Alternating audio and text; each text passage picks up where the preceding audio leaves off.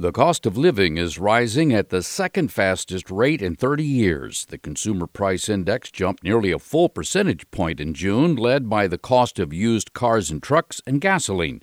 Used vehicles rose an eye popping 45% over June 2020. Gas was up 25%.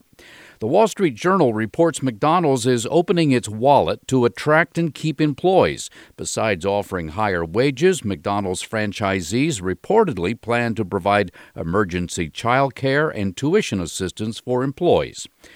Popeye's chicken sandwich, introduced in 2019, has been so popular the fast food chain hopes to build on that success. Starting July 27th, Popeyes will add chicken nuggets to the menu, made the same way as the sandwich. It'll be available in the U.S., Canada, and Puerto Rico. I'm Mark Huffman. Learn more at consumeraffairs.com.